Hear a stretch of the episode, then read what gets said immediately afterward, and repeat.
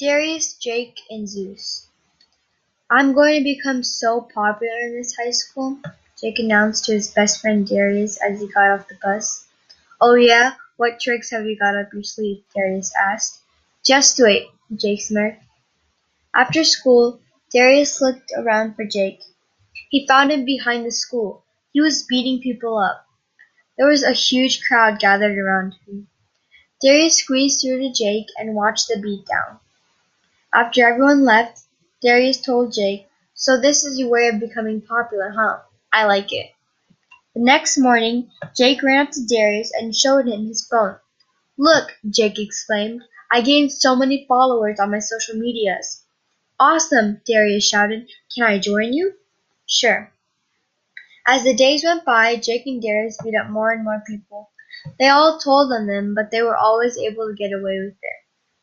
Jake yelled as he beat up the school nerd Timmy. No one can ever stop us, Darius grinned. The teachers are too easy to be tricked. But little did they know, Zeus, the Greek god of lightning and thunder, and the king of all gods, was watching them. One day, Darius was walking to school by himself, and he bumped into a homeless man. Why are you in my way? Get out of here before I knock your teeth out, Darius said angrily. Little did Darius know that Zeus was disguised as the homeless man. Why are you still here? Get out! Suddenly there was a bright light. It faded out and the homeless man was gone.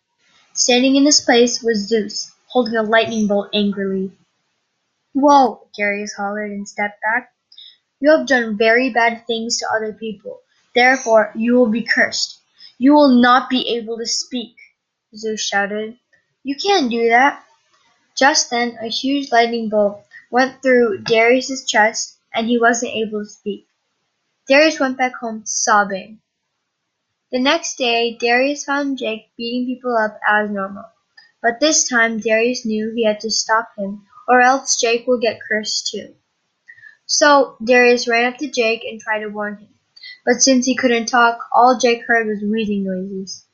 What are you trying to say? Jake asked. Since Jake couldn't understand what Darius was saying, Darius wrote it down on a piece of paper and showed Jake. But Jake thought he was crazy, so he laughed at him and pushed him. This started a huge argument. Get out of my face, Jake boasted. This infuriated Darius, so he tried to hit him, but Jake was too strong, so he blocked it and punched him back.